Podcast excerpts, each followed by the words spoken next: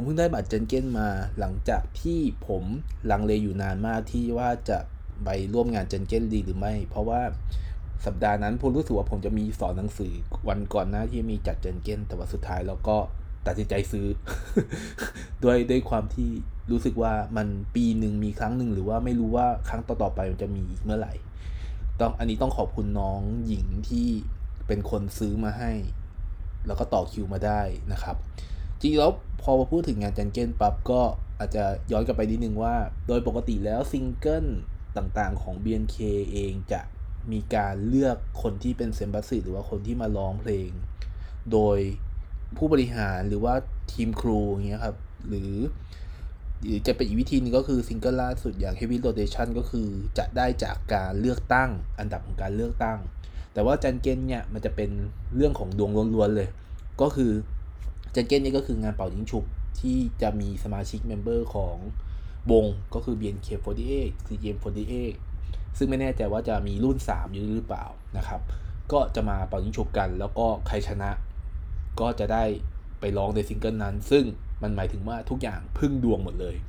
พอมาเป็นพึ่งดวงหมดเลยเนี่ย มันก็เลย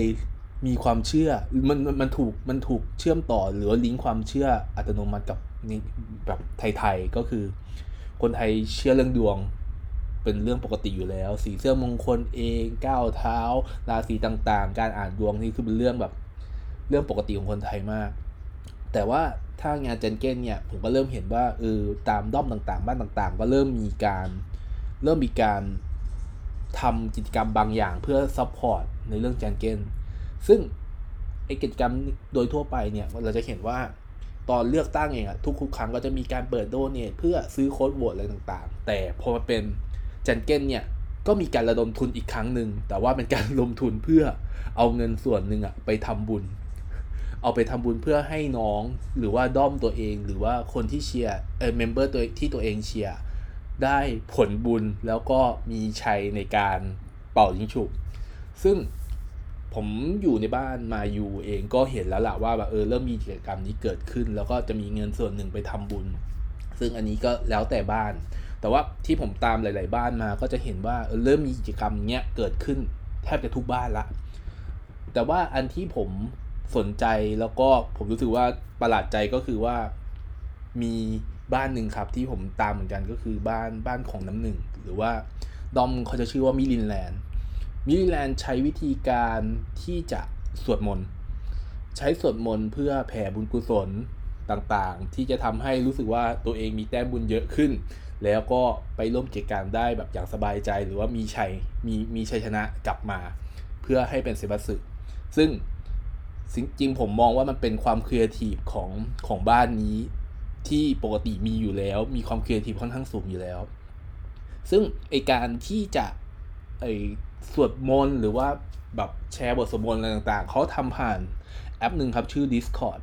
ซึ่งไอ้ Discord เนี่ยผมจริงเอาจริงผมก็เพิ่งรู้จากมิลินแลนด์นี่แหละว่ามันมีแอปนี้ด้วย แต่ว่าถ้าในวงการเกมหรือว่าสตรีมเมอร์อะไรทั้งหลายเนี่ยเขาก็จะมีเขาจะรู้อยู่แล้วว่าเออตัว Discord เองอะ่ะมันมันถูกมันถูกใช้หรือว่าเป็นแอปพลิเคชันซึ่งมันเป็นเหมือนกับแอปพลิเคชันสำหรับการพูดคุยกันระหว่างคนเล่นเกม ติดต่อกันติดต่อกัน ระหว่างเกม ซึ่งผมก็เห็นว่าโอ้มันมีมันมีขนาดนี้เลย แล้วก็ผมได้ไปลองเล่นลองลองดูแต่ไม่ได้ถึงกับลองเล่นนะครับ ลองเข้าไปดูว่ามันมีอะไรบ้าง มันก็เจอว่าจริงๆมันเหมือนกับห้องแชทห้องใหญ่ห้องหนึ่งแต่ว่ามันมีการแบ่ง topic ต่างๆผมอาจจะตีความว่าสำหรับสาย Developer อาจจะเหมือนแบบ Slack เงี้ยที่มันมีการแบ่งห้องอย่างชัดเจน แต่ว่าอันนี้ก็คือจะแบบเป็นแบ่งห้องแบบสัพเพเหระอย่างเงี้ยครับแบ่งเป็นห้องย่อยมีแฮชแท็กแบ่งชื่อห้อง อย่างในมิลินแลนด์ก็จะมีตั้งแต่มอลลอเมาส์มอย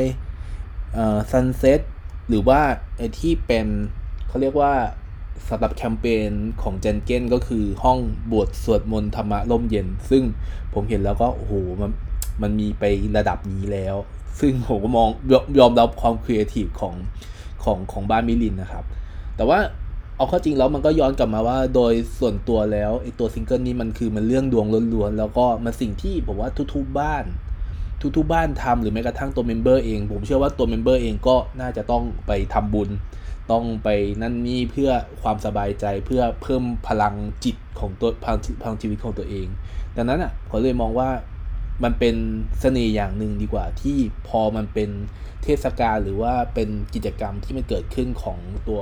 48 Group ในญี่ปุ่น แล้วพอมัน adapt มันไปเมืองไทยปั๊บมันก็ยังเข้ากันได้อย่างดี แล้วผมก็เชื่อว่างานจันเก้นครั้งนี้ก็น่าจะสนุกไม่แพ้กับตัวงานจันเก้นของในญี่ปุ่นเอง เพราะว่าหนึ่งคือผมยังเชื่อความครีเอทีฟของไม่ว่าจะเป็นกิจกรรมที่มันเกิดขึ้น หรือความครีเอทีฟของตัวชุดที่ member แต่ละคนที่เขาร่วมงานเขาจะ ต้องแต่งชุดตามธีม ซึ่งปีนี้เขาธีมแปลว่าธีมไทย ก็อาจจะต้องรอดูครับว่าไทยของแต่ละคนแต่ละ meaning มีความหมายยังไงจะสนุกขนาดไหนนะครับ ก็ใครที่ได้บัตรแล้วก็ยินดีด้วยที่จะได้ไปดู แต่ว่าใครที่ไม่ได้บัตรหรือว่าซื้อบัตรไม่ทันก็